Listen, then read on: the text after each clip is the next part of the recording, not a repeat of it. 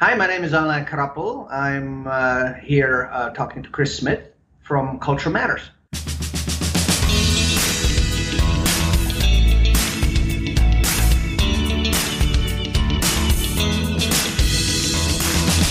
Build your cultural competence. Listen to interesting stories. Learn about the cultural fails and how to avoid them. Get the global perspective here at Culture Matters on International Business. Your host, Chris Smith, has a plan, a plan for people who are looking for a solution. He makes you understand cultural diversity better by interviewing real people with real experiences. Every episode, he interviews a prominent guest who will tell you his or her story and share international experiences, making you more cultural competent. And now, here's your host, Chris Smith. Good morning, good afternoon, good evening. My name is Chris Smith, and you're listening to the Culture Matters podcast. We are on episode 96. If you haven't subscribed to this podcast, I strongly urge you to do that right now because the more subscribers, the better, the more people can actually listen to this podcast. All right. Guest name today is Alain Krapl. Dr. Alan or Alain Krapl is an associate professor of finance and director of the International Business Program at the Hale U.S. Bank College of Business. He earned a BA and MS in economics from the University of North Carolina at Charlotte and a PhD in finance from the University of Connecticut. His teaching interests include international finance, financial management, and derivatives securities. Dr. Krapl's research has been published in journals such as International Review of Financial Analysis, the Journal, Journal of International Money and Finance, Research at International Business and Finance, International Review of Finance, and last but not least, the Journal of Corporate Finance. His research interests include foreign exchange exposure, corporate international diversification, and costs of capital of multinational corporation. Now, before before you before before you do anything else, keep listening to this podcast because, an actual fact, uh, it's only one third of the episode of this uh, this week's episode. Will we will talk about international finance. What is a very interesting start of this conversation is um, Alain's movement from well from where he originally was born to where he is right now, which he'll talk about ex- um, uh, elaborately in the podcast. And uh, that is, I think, a very interesting part of this podcast. It's right at the beginning. And towards the end as well, we come towards the very uh, rewarding aspect of um, sending American students who have never even been on a plane to country like or countries like Germany. Um, when after that they come back and being well totally different, but totally expanded. If that makes any sense, it's a really good interview. All right, let's get right to it. It's time for this week's guest at Culture Matters. Good morning, Alain. How are you? Or good, or, excellent. How are you, Chris? Is it is it good morning? I actually don't know. And let me just let me just before you answer that question, uh, let me just uh, ask you the whole the, the whole first question, which is always the same first question. Um, tell us a little bit about well yourself. We have had a, a little pre-check before I hit record. Um, where do you come from? Where are you now? Because I'm looking at you uh, through our Skype connection. It looks like in you're in the yellow room. if that makes any sense, it look comes across very very yellowish. Um, so where are you currently? Which part of the world are you? And give us a little bit um, of your background in terms of your cultural frame of reference. It's a lot of questions. You got 10 minutes to do so. Okay, good. Uh, so yes, this room is indeed yellow. Uh-huh. Uh, I chose the color, so my wife blames me for this. Uh, it just got painted not too long ago. All right, it's nice. So thanks for noticing. She will be very happy uh, okay. he- uh, hearing your opinion on our, on our, shared office. As a matter of fact, okay. Our shared office is in uh, Cincinnati, Ohio. Okay. And there is a window on this side. You can't see that. No uh, we would be overlooking the Ohio River and look into northern Kentucky. And right. I work I work in northern Kentucky, just across the state border. And the river is part of the state of Ohio, not the state of Kentucky. Uh, the river actually separates Ohio and Kentucky in this side, so there is a state border right in, uh, actually towards our side of the river. Ah, okay. So cross a bridge, you you walk into another state. Okay, I saw David Letterman making a, a, a remark about this. He's got some show on Netflix again, and I guess he was he was talking to George Clooney, uh, and they were talking about Ohio because I think Clooney, George Clooney, is from Ohio, Cincinnati, or something like that, born originally, and he was talking about this bridge and this link to Kentucky, which actually I think you mentioned something like either Kentucky or Ohio has the other side of the river in terms of the border as well being part of their state. I don't know what the truth is, and it's it's an irrelevant, trivial thing, but I don't know what the situation is. Yeah, uh, we do. We do. Uh, it's uh, uh, you know just uh, two three years ago we used to live on the other side of the river, and you can walk around this area. So we walk a lot, and we used to I used we used to cross the the state border you know four or five right. times a day. It's no problem. So there's no, no, not too many cultural differences, I would say, between here and the other side. So I, I, I, I, can imagine. Uh, just out of curiosity, is this a state that has a time a time zone difference as well, or not? There's a, is there a time difference between those two? No, we're on the uh, we're in the Eastern time zone, okay. so we're the same as, as, essentially the entire East Coast and. Uh, Kentucky and Ohio, same time zone. Okay, uh, I was just thinking about that because I can remember one time being in the U.S. Um, and being in one in one state, and then the shops were closing, and then I just had the luminous idea, like if, if we just cross that bridge, we're in another state, which is another time zone, which gives us an, another hour to do whatever we wanted to do in terms of shopping. So just curious uh, uh, because of that. Okay, so you're in Cincinnati, Ohio, where it is what what time are you now at? It's 7:48 a.m. Okay, all right, that's pretty early. So, uh, oh, AM, PM. Hold on, there we go. Uh, in the morning. In the morning, yes. Okay, we're about this is we're approaching two PM uh, in the afternoon here, and here is Belgium, Brussels, Belgium. Um, so that's where you are, and tell us a little bit about your cultural frame of reference, because I know, and you told me already, that's quite interesting. Yes, so I, I, uh, I'm a first generation immigrant. My parents uh, escaped uh, Czechoslovakia, which is now the Czech Republic. Mm-hmm. Uh, from uh, Moravia, uh, Brno originally, and uh, they escaped. Yeah, they escaped uh, the country and went to Switzerland. Okay. I grew up in Switzerland in a in a Czech Swiss household, I guess you can yeah. say, bilingual. Um, so that was a, a, very positive experience, actually. Very, very nice. I love. What, what I languages were that, Alain? So I speak Czech at home. Yeah. I don't read it and I don't write it. I mean, I can read some, but I cannot write. I don't have no. I have no formal education yeah. in the Czech language. Um, but that's what was spoken at home. Yeah. Uh, although you know, over the years, uh, it uh, I guess changed into being a mix. Yeah. A language mix between uh, German and uh, German and uh, Czech. Yes. And my mother tongue officially is German. Okay. Uh, so because I am, uh, I grew up uh, in, in, I was born in Lucerne, Lucerne, and then uh, lived in Bern most yeah. of my time, my formative years. And then when I was 21 years old, I came to America. I uh, went to uh, Charlotte, North Carolina. Okay. So, it, how much? How much out of that? Um, I mean, being 21 and then moving from uh, from Switzerland, I guess you moved from Switzerland to the U.S. Yes. Yes. How much? Indeed, how much yeah. of your? You said your formative years uh, and then and then you look a little over 21 if I look at you. I think you're about 23 uh, yeah, at this I'm, moment. a lot more than 21 actually. Uh, exactly. I'm 42. I'm turning 43 here uh, in March. Okay. So uh, you're right. I used the term formative years, which uh, the moment I said that, I, I, I, questioned that. As a matter of fact, um, I presume you know your teenage years uh, leave uh, leave uh, you know leave, I guess are are somehow very formative in many ways. Well, a lasting stamp, I would say. Absolutely. Uh, now you know the bulk of my education, mm-hmm. obviously, and what I learned and later on in my profession, yeah. that all came really in the United States. Yeah. So. Uh, of course, you know, I fi- finished uh, schooling in Switzerland for 12 years. I went to school I finished the School of Commerce, yeah, Wirtschaftsmittelschule, right? Yeah. So I even my generation we still had stenography.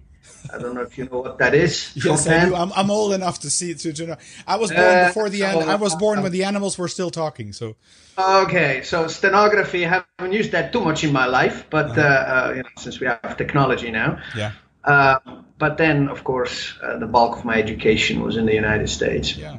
So, so is that if you're if you're 21 and you're you're you grew up, uh, you said your formative years. That's a nice way of phrasing it. Actually, uh, were in Switzerland, and then as a as a young kid. I mean, when you're 21, you think you're something. You know, my my 13 year old daughter thinks she's something, and when you're 21, you think you're really something. And you know, the older you get, the more you realize that those eight, eight earlier age uh, years actually you were not really something. So you, as as a boy, as a younger boy or a young adult, you um, you came to the to, to the United States. How much do you can can you recall in terms of going through a culture shock or, or, or wondering like wow, what what is going on here? Or is there anything left from that? Uh, yes, uh, actually, quite a lot. Okay, um, tell us stories. Stories are always good. Surprisingly, a lot. Uh, you know, before I came to the United States, as I said, I, I have a Swiss passport, but I, I traveled a lot. Um, my I traveled a lot with my parents. Uh, uh-huh. we went you know to Spain, France, Italy uh, on vacation every year, multiple times. Yeah. I also played competitive uh, sports. I played competitive golf. Okay. I was uh, I was actually on the national team uh, for for about uh, seven years, eight years. Swiss, the Swiss team.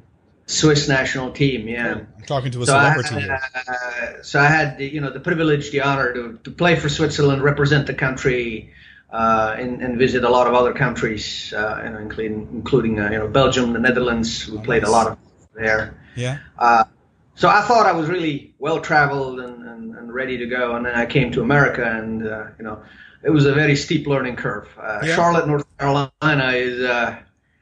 Charlotte, North Carolina is awesome. It's an awesome place, but the first the first semester, which is you know about thirteen, no, about sixteen weeks, yeah, was was very at the beginning very traumatizing uh, because yeah, I've never I've been to the United States before, but certainly never lived in a, a college dorm.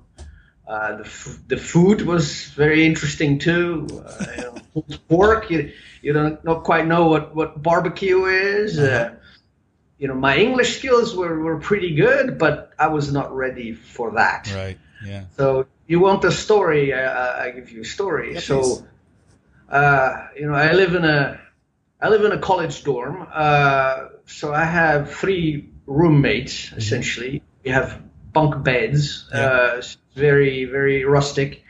Um, the full college experience. Yes. And we don't know each other yet, so we're still mm-hmm. feeling each other out. But then we go, we go and have lunch at this place. It's, uh-huh. it's an American place called Max and Erma's. It's, it's a chain. Okay. I don't know if it's still around or not. Yeah. I look at the menu. And you know, you never expect to have any problems in a place like that. I've exactly. been to many American places, and I look at the burgers, and there is a burger, and there is a, a word that I've never seen before. Okay. Okay. The word is Cajun, and it's spelled C A J U N, right? Yeah. Now, Cajun in the United States is very common. Everybody knows what it is. Yes. You know, some people may know a little bit more about the culture. Cajun culture is fascinating. Of course, I look at it and I read the description of the burger. It sounds very, very tasty, definitely up my alley. So I want to order that Cajun burger. The problem is I have no idea how to pronounce Cajun because I have never seen the word. Yeah. So I, I know you know a little bit. I speak French. I speak a little bit of Italian. I like I look at it and was like, this word is not English. I know that. Yeah. So how do you pronounce that? Yeah. So I have to make an educated guess. Yes. And these are my roommates have not known me at all. They've known me maybe for like a day and a half. So I look at the server, uh-huh. very American lady, and I order a Cahoon burger. right? And you may ask yourself, you probably think, Casey, how did I, you know, figure out Cahoon? Cahoon is, it was, I guess, was like, well, what's the other language that this could be in? I figured out maybe Spanish. Exactly, exactamente. It's a Cahoon. En español es Cahoon. Of course. Of course, it wasn't Spanish. Of course, everybody thought I was very crazy. Yeah.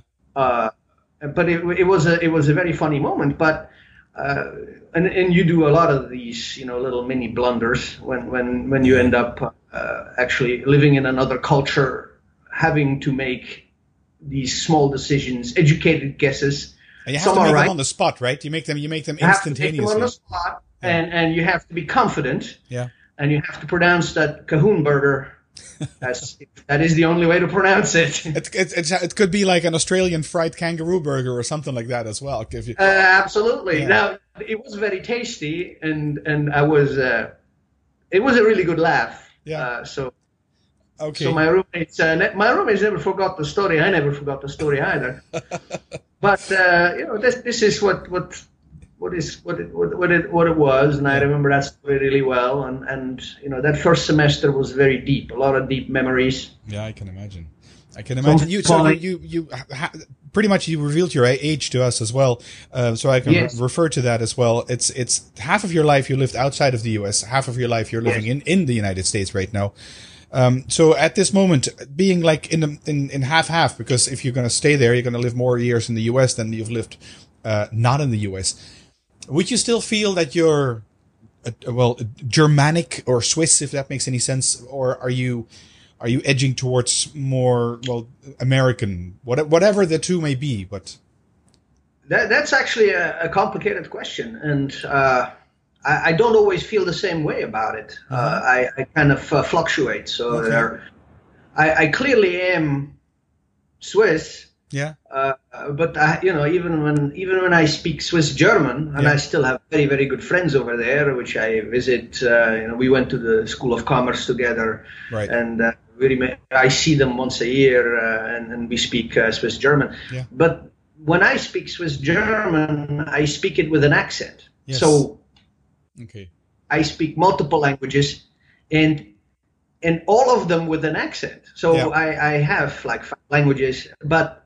I never fit in 100%. So right. even when I, well, English, you can hear I still have an accent. So my students, you know, they look at me like, oh, Where's there's something, yeah. something odd about this guy. Yeah. And so it bleeds through, and I have an accent pretty much in every language. But to answer your question is, uh, so yeah, I, I, I, love Switzerland. It's awesome. Yeah. My mother still lives there. My sister still lives there. Um, so that is, it's undeniably it. But mm-hmm. I did first when I came to the United States. I, I anglicized my name, for instance. So my first name is Alain, yeah. which very few people can. You know, if you're not French or, yeah. or Belgian or live in Belgium, you you have a hard time pronouncing that name. It'll be Alan uh, or something, I guess, or Alain. So I went by Alan. I went by Alan exactly. So yeah. I was introduced myself as Alan. But uh, uh, about a year and a half ago, I actually uh, uh, reversed that, uh, and I started essentially reintroducing myself as Alain, okay. which uh, a lot of my colleagues have a lot of fun with right now. so, so I get, I get, I get all sorts of uh, very interesting versions of my first name. Okay. So, but, in, in, uh, so in a way, you're it's it's like reclaiming back somewhat of your original identity. Is that is that sort of?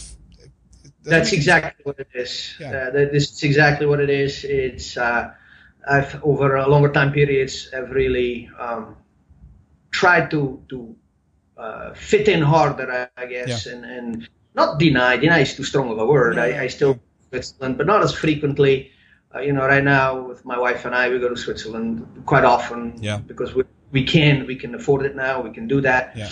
There were time periods I didn't go back for for three four years. Um, and so I am reclaiming. Uh, I, I, guess you could say it that way. I'm reclaiming a lot of my my my past.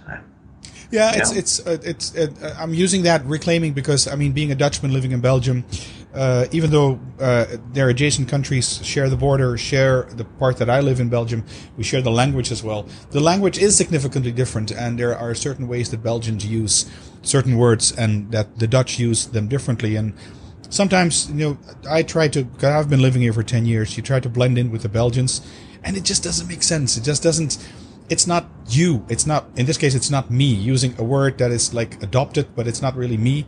So I just, I've, I've decided, you know, to go back and say, okay, this is the word that, that I use in my country originally. They understand what I say. Um, so it's, it doesn't harm the conversation or the communication at all. And they know that I'm Dutch anyways. Um, so it's not, there's nothing lost. Uh, there's only gained to my, uh, contribution uh, or to my gain is that I I gain back a little bit of my my well originalness, and I can I think that's the Alain thing that you're doing at this um, at this moment. Yes, Yeah. Yeah. No, it, yeah, it's interesting. Yeah, absolutely. It's it's uh, small things like you know we talk about language now. Yeah. Um, even when I'm in Switzerland, you know, it's a very small country, but we speak different accents. Yes. So I grew up. My, my really the city that I identify strongest with uh, is is Bern. Mm-hmm. And but my mother now uh, and and my sister they live uh, they live out in uh, Canton Solothurn uh, towards Aarau, yeah. and they speak a different accent. It's not dramatically different. Yeah. There's subtle differences, but it's not my place. It's not my accent. Yeah. It, it, it, whenever I, I go back to Bern, typically on a on a day trip, uh, it's an irrational amount of joy yeah. that you when you hear that accent. It's the it's it is a very, very strange thing, and I, I've I've pondered that actually quite a bit. Is is, is these details? Yes, actually really yeah. matter. I think it's interesting. I think everybody um, that has had the experience that you ha- you have had and are still going, are still living, uh, is there is an aspect of recognition in, in what you're what you mentioned in terms of you know all these little little tiny little things you um, you mentioned, and I think that Alain is a great contribution already to this uh, to this podcast because in the beginning you were wondering can I actually contribute contribute something? And I think at this moment you can. And we haven't even touched on uh, the reason why you're on the show. That's not because you were Swiss and then moved to the US uh, it is it's initially you were suggested by um, by a colleague um, why don't you talk to uh, Alain because he might be something uh, he might be an interesting guest or this on this podcast as well because he studied international finance. So is this the segue to your, your professional life, if that's okay with you? Um, what is, first of all, uh, and this is something, what is so interesting about finance? I'm a, I'm an avid listener to, uh, reader and listener to The Economist, which I religiously go through every week. Um, but the, the, the topic of finance, I just, and I would consider that I'm not, I'm not the biggest idiot on this planet, you know, and, but I find that so hard to understand the that that section on finance. Alan, tell us what is so interesting about finance. Uh, that's that's a, or should we should we should we, should we stop the discussion very, right here? that is a, a very big uh, question. Um, in the United States, well, Switzerland. Okay, so it started when you're younger in Switzerland, and, sure. and you know, in, in, the environment that I was in, I was living up to the stereotype, surrounded by a lot of bankers. Yeah, because I played golf. Yeah. I was in a so I was always banking and the Swiss banks uh, you do. It's very difficult not to find that interesting in some ways. So that was kind of uh, lodged in the back of my head. Then I came to the United States and I actually studied economics. Okay. Uh, and the reason I studied economics is because I translated the wrong way. So if you look in a in a dictionary, uh, you know, you go Betriebswirtschaft, uh, that's what I want yeah. to study. So Wirtschaft is economics. I'm going to study economics. Right. So I started studying economics, and I realized it had absolutely nothing to do with why what I really wanted to study. Uh, it's another. That's a, that's a very interesting. Just because of the dictionary, you end up doing something different. It, it, well, you know, you're a 21 year old kid yeah. essentially, um, but I found it fascinating. The professors at the at the school were were, were absolutely fascinating. And yeah. economics, I like the way the thinking, yeah. the way you learn how to think in economics is extremely valuable. Um, but I always had this interest for finance in the back of it, and somehow the idea that I have to work for a bank. Right. It's the weirdest thing in life. You you think you have to do something. So uh, that's why I always kind of did a little bit of the dual track. I was I took finance classes and and then I, I actually uh, ended up doing uh, an internship. I ended up working for Merrill Lynch for uh, like uh, stockbrokers. Well, they they don't like to be called that way. They're they're financial advisors. Um, yeah, that's better politically correct as well. It's better, eh, you know, and it was. I was always looking for a more analytical role because it fits my personality. I'm, I'm not, I'm not an extrovert. I'm not a, I don't have a sales personality. Um, but uh, I did, uh, uh, I did dive more into finance and then into investments. Okay. And okay. what I like about it is actually the. um, it's it's kind of I call it the mechanics. Uh, it's what's behind it. Uh, the whole idea of risk and return is is very beautiful, and the way you know the theory, that what was developed, the way that was discovered over time, and what what what you know people like Markowitz did, you know names that probably don't mean a lot to people that are outside outside exactly yes. Exactly. But uh, uh, it it really is is absolutely fascinating what's behind it and the thinking and and uh, so it's kind of a general I guess a general answer uh, to Yeah, you. We, I mean, talk yeah. about what makes finance fascinating for, for, for quite a while. You know, how did I end up in international finance? Uh, that's another that's another part. Uh, Yeah, that what, what, is, when I- what is that? If if if I if I if you'd allow me to interrupt you, it's it's what is the difference between finance and international finance? If you study finance in the U.S., are, is that then only American based? And and and what is the addition or the difference then if you look at international finance? That's interesting. So, f- finance, first of all, it's very difficult to, to put it to clearly, uh, I, I guess, uh, confine it. Because finance is a, a tremendous, it's a huge area, right? Yeah. Uh, it's a huge area that, that has uh, very interesting subparts, investments. It has, you have insurance, for instance, insurance is a very interesting subpart of finance. Um, uh, you have, you know, real estate finance. That's also a very, very big field. Uh, so you have all these, these, you know, asset pricing, asset pricing specialists, corporate finance. So it's very, very difficult to to say, oh, I work in finance. Uh, so you can meet, uh, you can put 150 people into one room. They're all in finance. 150 people do different things Right. Yeah. right?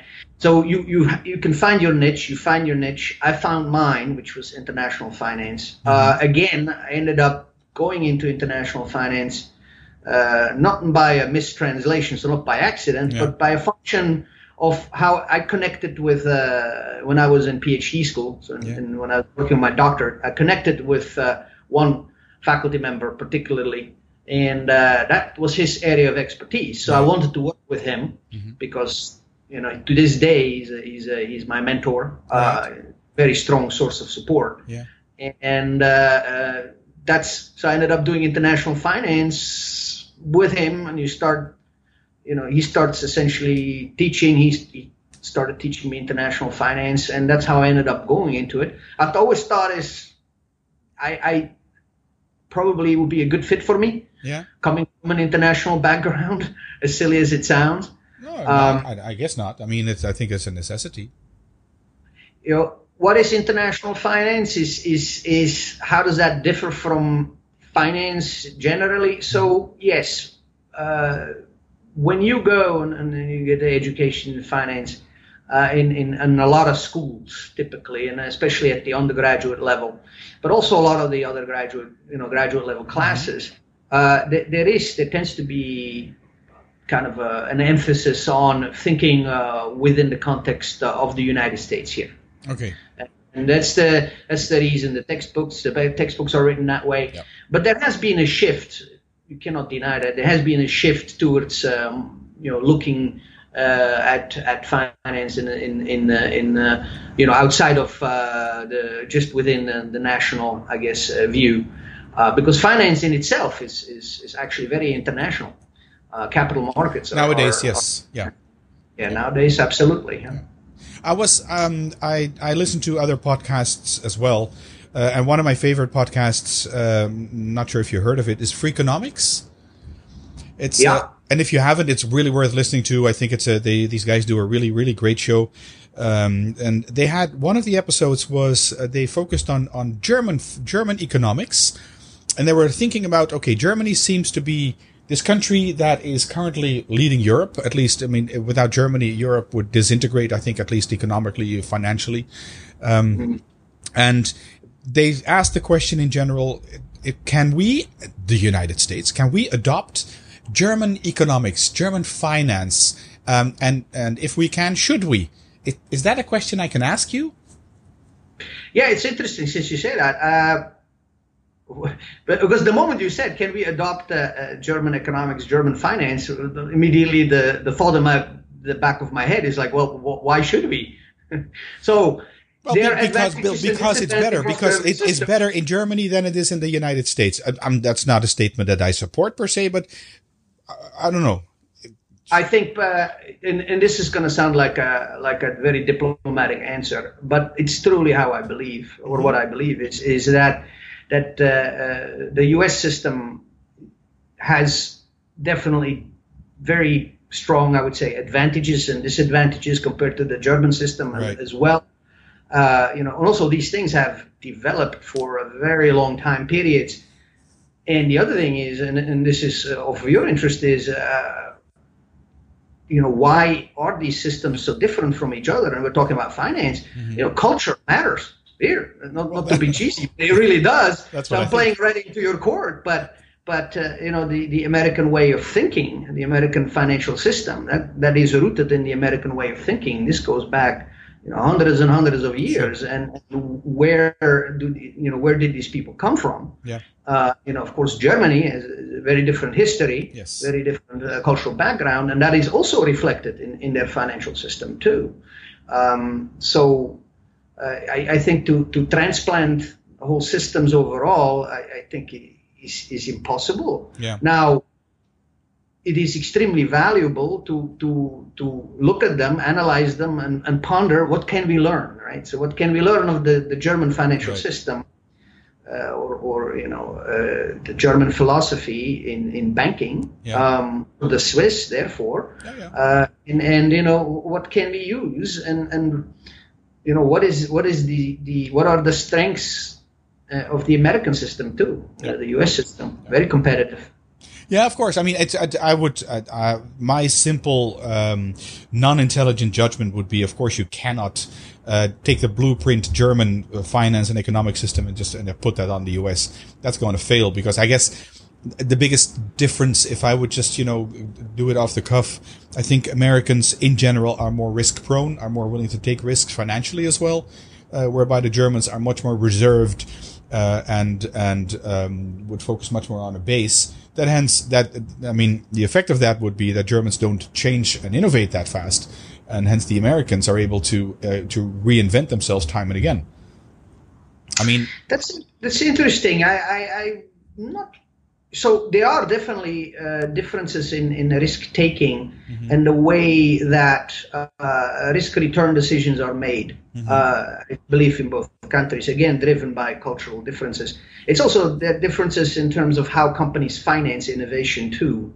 Sure. Uh, I just had this conversation actually with a, I have a German co-author. Uh-huh. Uh, I talk to him via Skype every two days. We're writing we're writing a, a paper together currently but uh, the way that things are financed in Germany is very bank centric. It's very bank heavy. Uh-huh. Uh, whereas uh, you know in the United States, uh, as a corporation, if you if you raise capital, uh, of course certainly banks play a very very important role. Yeah. But the capital market uh, very often is is kind of the starting point for corporations to to raise capital and that is uh, fundamentally very different. Yeah. Uh, you know, dealing with bankers versus dealing with uh, bond bond investors or or or, uh, or you know venture capitalists or something like that. Um, so that makes that I think plays a very different role. It, I'm not an expert in this area at all. I, am not sure if if uh, innovation in Germany is is uh, slower than it is in the United States. Um, probably to some some some extent. Uh, it would be interesting for you, I guess, to talk to people that specialize in entrepreneurship um, yeah, that's not my area of expertise. Yeah, it's true. It's there. There, there are pockets in the in in Europe, uh, and Europe is is generally more risk averse. Um, and less less innovative than, than the United States. Even though the United States might be slowing down on that, it's still number one in terms of innovation uh, in, in in all all levels, I guess. But there are typical pockets. Um, uh, and pockets with pockets, I mean cities like Berlin. In, if, you, if you talk about Germany, Berlin yeah, yeah. Is, is, is, typically an area where you know which um, which likes to attract and and likes attract likes, etc. So the entrepreneur attracts the other entrepreneur. So you get these pockets of entrepreneurial uh, uh behavior in, for instance, a city like like Berlin. Um, you get that in Barcelona as well, uh, if you talk about Spain, for instance. And, and, they become these hotspots, really. But if you look at the culture in general, uh, and, and the general is like, like the general trend in society, um, I would reckon um, on a cultural difference, there are, there are quite some significant difference between the Germans in general and the, the Americans on, on, on the other side, which then, as you said, uh, goes back to the rooted cultural background and history in terms of, of which create the current financial system as it is right now and what people deem to be good uh, or what pe- people deem, deem to be well either risky or not good and that's that comes from the cultural background um, I'm looking I'm looking at the time Alain if uh, and there are two su- subjects it's going to be a longer interview than normal uh, because they're um, you're also you mentioned in the beginning that you also are and, and excuse me if I got the term wrong coordinate the international business program. Yeah, that's correct. At our, uh, at our College of Business, I do that. And that's what you do as well. And you also send students to other countries. Uh, uh, is, is that a combination, those two, the, the international business program and then uh, sending students to, to other countries to do part of their study in another country? And tell us a little bit more about that, if you can, please. Absolutely. And, and this is. Um, this is something that I've been doing for a, a relatively short time period. I find it absolutely fascinating. Uh-huh because it does. I'm, I'm learning a lot about our, our students in this way. I am also a professor, so I, I, I do, you know, I, I, am in touch with my students quite quite a bit. But uh-huh. this is a, very specific aspect of our students. And uh, uh, the school that I'm at, Northern Kentucky University, um, most of our students have not traveled abroad.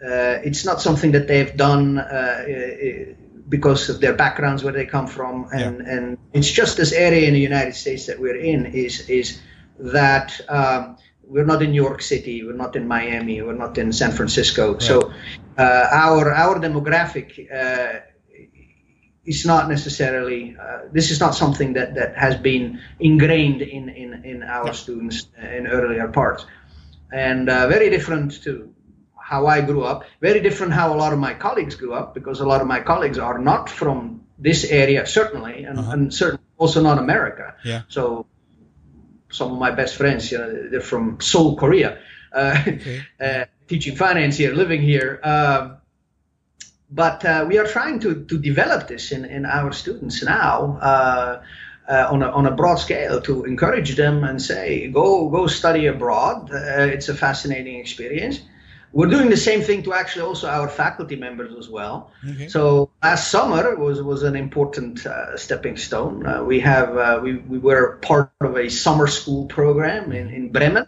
Germany. Mm-hmm. Uh, I taught. Uh, I I was lucky enough to teach the class there. I taught international. Uh, sorry, in, principles of finance. And we had a group of nine students. I believe seven of them have never been on an airplane before. Wow. Uh, we went to Bremen, Germany for uh, four weeks, yeah. and it was fantastic. Yeah, it was an extremely positive experience. Uh, you know, so right now we're actually going through the process where we are we are trying to encourage our students. We're uh, recruiting is, is the wrong word, but we're we're essentially enrolling yeah. for some school this upcoming year. So we have two classes going: a management class and, and a finance class. And where are these guys going? Uh, Bremen, Germany again. Again. That's okay. how we have a we have a, a very good, very strong partnership right. with the, uh, with the school in, in Bremen. And of course, in and Bremen and the, the, the, north of Germany, you can you can venture out if you're there for four weeks. You can make your trip to to Paris, to Amsterdam, to London, which is because it, I mean, it's, it's easy to travel within within the continent of Europe and it's set up that way too. Yeah. Uh, they're in a classroom Monday through Thursday, and then Friday, Saturday, Sunday they're on their own. Yeah. So students uh, last year they, they took the train to Switzerland, they went to Berlin, they went right. to Munich. And they uh, do. It's not that they, they start lazing around in their whatever dorm or, or, or apartment that they're staying. They actually no, do go out. It, it, it is absolutely, yeah. absolutely fascinating. And I saw people from never having been on an airplane before to uh, taking the bus all around the bus yeah. all around Europe. I've not taken the bus all around Europe. So it's like, how do you go from never been on an airplane yeah. before to like you do stuff that people that grow up in Europe yeah. don't do? So uh, it's it's very uh, enriching, very inspiring. I have to say. Yeah. I think it's very it's very enriching and or, or very um, uh, valuable. I mean, you get a lot of reward or rewarding. Maybe is the better word. If you if you organize something like that and use you being coordinating this, um, seeing that in terms of getting that feedback, like wow, that's just, these people have grown, and and they will never stretch back to their original form if that makes any sense. Yeah, no, absolutely, and and uh, you know, seven out of the nine can't wait to travel again. You know, yeah. two of them uh, they may have uh, overstretched them a little bit. That was a little bit too outside yeah. of their comfort zone. Well, but okay. Uh, most of them, uh, they they stepped outside of their comfort zone, what they know, and uh, they they can't wait. It's like a we see it also too. Is is it's it's part of it's the first step towards yeah. towards a life in, in, which they will travel more. So it's not just like, oh, travel abroad, I uh, study abroad, I did it, check. no. I'll never do it again. It's it's uh, it, it, really changes the, the way that, that people think. Yeah. So if it is extremely valuable to our students, makes makes good sense. Interesting uh, uh, and, and cool subject, rewarding subjects like this as well. Well, Alain, we've traveled from uh, from from the Czech Republic to Germany to the U.S. back to Germany again. Uh, uh, talking about finance, talking about your name, and talking about uh, claiming back a bit of your of your own identity. Um, it's um, it's it's been a real pleasure. I got two more questions to ask you, please. Um, one of the questions is if you if you can come up with three tips to make people more culturally competent out of your own experience or what you've gained from other people how how can we become more culturally competent? Uh, well, actually, number one, I would say travel, yeah. but I have to expound on that a little bit because uh, I think you have to travel in in in in in, in a specific way. Mm-hmm. Uh, so I think when you travel to different countries, I think you you you should. And people have different comfort zones, but I think you you should make an attempt to exit that comfort zone uh, as part of that, and that would be my second point actually, is when you go to, to a foreign country, uh, that uh, food food is very important and drink mm-hmm. that you that you eat and drink like the, the locals do. Yes. Uh, uh, first of all, I, I'm I'm very passionate about food. I love eating, mm-hmm. and uh, that's one of my highlights. But there's more to that. Is is I think is you can learn a lot about a culture uh, if you look at their, their eating and, and drinking uh, habits and, yes. and what they do, their, their customs as well. Yeah. So, uh, you know, when you go to Germany, and I, I keep telling this uh, the students that we, you know, are about to send over, yeah. you know, don't eat hamburgers. You know, eat, go try. It's yeah. an opportunity. Try Middle Eastern food, right? Great. German, sauerkraut uh, and, and stuff like that. You know, of, of course, uh, right. But, there are lots of other things yeah. and, and, great seafood uh, too in, in Bremen, of course. Uh, so these two points, I would say, is, is, travel and, and then step outside of that comfort zone when you do travel, um, okay. and uh, then you know eat, try to not adapt, but try to immerse yourself into into the local culture. Maybe the third point too is associated with it is is talk to the local people. Don't be afraid uh, you know, don't be afraid to, to, even if you speak only a couple of words of in their language, try it. It doesn't matter. And yes, you will fail. Yes, you will make mistakes. That's normal. Yeah. Uh, uh, you know, you, you know this yourself too. It's yes. just when you are in a foreign country and, and you, you, you give the foreign language, uh, uh, a, a, a, a, try, you will make mistakes. So don't be don't be afraid of making mistakes. You might order a Cahoon burger. You never know. Exactly, Cahoon burgers. uh, absolutely, uh, that can happen. That now, a good story. Uh, in in the end, it ends up being uh, fun, and, and people will laugh with you. They yes. will not laugh at, at no, you, and that's. Uh, yeah, that's a, that, those those are good points as well. Last question, Alain, if I may, is uh, if people want to get it, get to know more about you, if they want to get t- in touch with you, what is the best way for them to do that? Uh, you can find me. I have a very unusual last name, right? K R A P L, Krapl. Yeah. Uh, and I'm at Northern Kentucky University. So the by far the best way to reach me is to email me. Okay, and I've got that it's, email address. I'll, I'll put make sure that is in the show notes as well. Um, it's it's been a real pleasure talking to you, um, and I'm really happy that we didn't only talk about international finance and covered actually a broad scheme of um, of things from your personally. I'm very um, grateful that you are willing uh, to share those those personal uh, experiences as well, because that is that is enriching uh, for me in terms of of hearing that. Um, and I'm pretty sure that the audience will will agree with me. And then the official part, the business part, and then of course, of course, the rewarding part in terms of you know seeing if you can actually transport that to other kids as well, uh, and making them, letting them grow, uh, and, and making sure they will never shrink back into their original form and shape. Yeah. They will always be bigger than they were before. Yeah. All right. Well, thank you so much. Um, I'm pretty sure we'll talk to each other in the future. And um, well, yeah, thanks again. That's all I can say. Yeah, Chris, it was awesome. Very interesting. Thank you very much. I very much enjoyed it. Okay, you Thank take you. care. Bye. You too. Bye bye. Thanks, Alain, for coming on the show. Again, as I said to you, uh, as uh, again and, and, as well, I really enjoyed this um, this very personal take that you uh, that you gave to this podcast. Episode number ninety six came to an end. Um, if you want, you can see the video cast at culturematters.com slash YouTube. You can see what we look like and also what the yellow room looked like, what we talked about in the beginning of this podcast. Subscribe to the podcast. I'd appreciate that. I'd appreciate it even more if you'd leave a review in iTunes. Okay. Um, this episode was produced by Janice Sheila. Music was by Bensound. My name is Chris Smit. This was the Culture Matters podcast, and I'll be back in two weeks' time. Thank you. That's it for this episode. Culture Matters, making you understand cultural diversity better by interviewing real people with real experiences. Your host, Chris Smit, has a plan. A plan for people who are looking for a solution.